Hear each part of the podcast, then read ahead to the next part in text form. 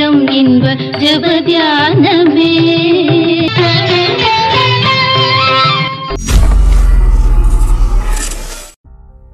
ஆண்டவராகிய இயேசு கிறிஸ்துவின் இணையற்ற நாமத்தில் அன்பின் வாழ்த்துக்கள். இந்த கால வேளையில் உங்களோடு தொடர்பு கொள்வதில் மிக்க மகிழ்ச்சி அடைகிறேன். காலைதோறும் கிருவைகள் அவருடைய கிருவைகள் புதிதாக இருக்கிறது புதிய கிருவைகளை பெற்றுக்கொள்ளுங்கள். சுகமாயிருங்கள். விசுவாசத்தில் வல்லவர்களாக மாறுங்கள். ஆண்டவர் உங்களை சாதனை செய்ய அழைத்திருக்கிறார் என்பதை விசுவாசியுங்கள். இன்றைக்கு தியானிக்க போகிற வசனம் ரெண்டு திமுத்தி நாலு ஐந்து எல்லாவற்றிலும் மனத்தெளிவுள்ளவனாயிரு குறிப்பிட்ட ஒருவர் கிறிஸ்தவ பக்தி காரியங்களை கடைபிடிப்பதில் மிகவும் கருசனையாய் இருப்பார் மாதத்தின் முதல் நாள் அவர் ஐக்கியமாயிருக்கிற சபையில் நடைபெறும் திருவிருந்தை பெற எப்படியாவது ஆலயத்திற்கு போய்விடுவார். அதே வேளையில் அவருக்கு சாதாரண உலகப் பிரகாரமான மனுஷனுக்கு இடையே எந்த மாறுபாடும் அவருடைய வாழ்க்கையில் இருப்பதில்லை. கிறிஸ்தவர் என்று சொல்லிக் கொள்வதற்கேற்ற எந்த நற்குணங்களும் ஸ்வாபங்களும் அவரிடம் இருப்பதில்லை. பெரும்பான்மையான கிறிஸ்தவர்கள் இந்நாட்களில் கடைபிடிக்கும் பல காரியங்கள் சில காரியங்களுக்கு முன்பு உண்மையான அனுபவங்களில் ஆரம்பமானது. ஆனால் தொடர்ந்து அதனை கடைபிடித்தவர்கள் உண்மையான அனுபவத்தின்படி உணராமல் அதனை செய்ததால் இன்று அவை செத்த பாரம்பரிய சடங்காச்சாரங்களாக மாறிவிட்டன.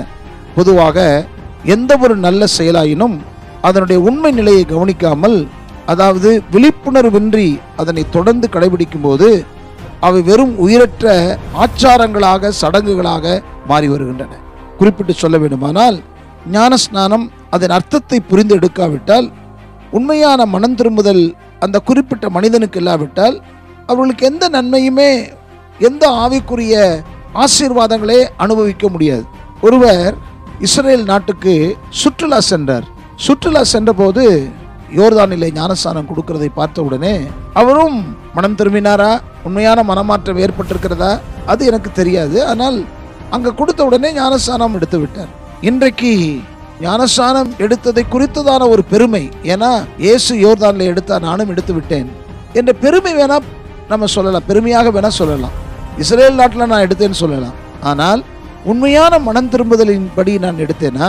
நான் எடுத்த பிறகு அவர்கள் கை கொள்ளும்படி அவர்களுக்கு போதியுங்கள் என்ற அந்த போதனையை கேட்பதற்கு நான் ஆயத்தமாக இருக்கிறேனா? இதை கேட்கிற நீங்கள் சிந்தித்து பாருங்கள். அதை போல நாம் ஸ்தோத்திரம் என்று வார்த்தையை பல முறை உச்சரிக்கிறோம். அதையே ஆராதனையாக நாம் மாற்றுகிறோம். ஆயிரம் ஸ்தோத்திர பலிகள் சொன்னால் மகிமைப்படுவார் என்று எண்ணி நாம் ஆயிரம் ஸ்தோத்திர பலிகளை செலுத்துகிறோம். ஆனால் உள்ளத்தில் உணர்ந்து துதிக்கும் போதுதான் அது ஆண்டவருக்கு பிரியமான ஆராதனையாக மாறும். வெறும் ஆயிரம் ஸ்தோத்திரம் பலிகள் நாம் சொல்லிக்கொள்ளலாம். ஆனால் எந்த மாற்றமும் ஏ இல்லாமல் அதை வெறும் மற்றவர்கள் புறஜாதிகள் முணுமுணுக்கிறது போல நாமும் இந்த ஸ்தோத்திரத்தை சொல்லுவோமானால் அதில் எந்த பிரயோஜனமும் இல்லை. எந்த ஒன்றையும் அதற்குரிய விழிப்புணர்வுடன் செய்யாமல் ஏதோ ஒரு தேவ கட்டளை என்ற அடிப்படையில் மட்டும் அதனை செய்யும்போது அது நம்முடைய ஆவிக்குரிய நிலைக்கு எந்த உதவியும் செய்யாது. வெறும் செத்த செயல்களாகவே இருக்கும். நாம் செய்கின்ற ஒவ்வொரு காரியங்களும் உள்ளார்ந்த அனுபவத்தோடு நாம் செய்ய வேண்டும். இதைத்தான் பவுல் எழுதுகிறார். எல்லாவற்றிலும் மனத்தெளிவுள்ளவனாயிரு. இன்னைக்கு கேட்டுக்கொண்டிருக்கிற நீங்கள் இதை சிந்தித்து பாருங்கள். நாம் செய்கின்ற ஒவ்வொரு சடங்காச்சாரங்களும் பக்தி முறைமைகளும். தேவன் எதிர்பார்க்கிறாரா?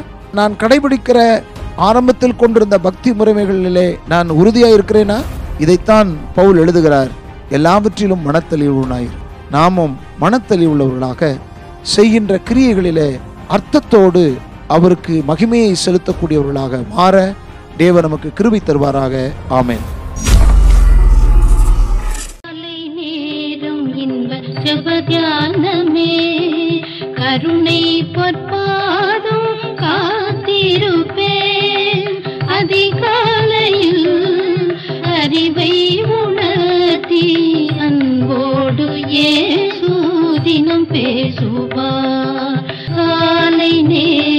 காலை நேரம் இன்ப ஜபத்தியானமே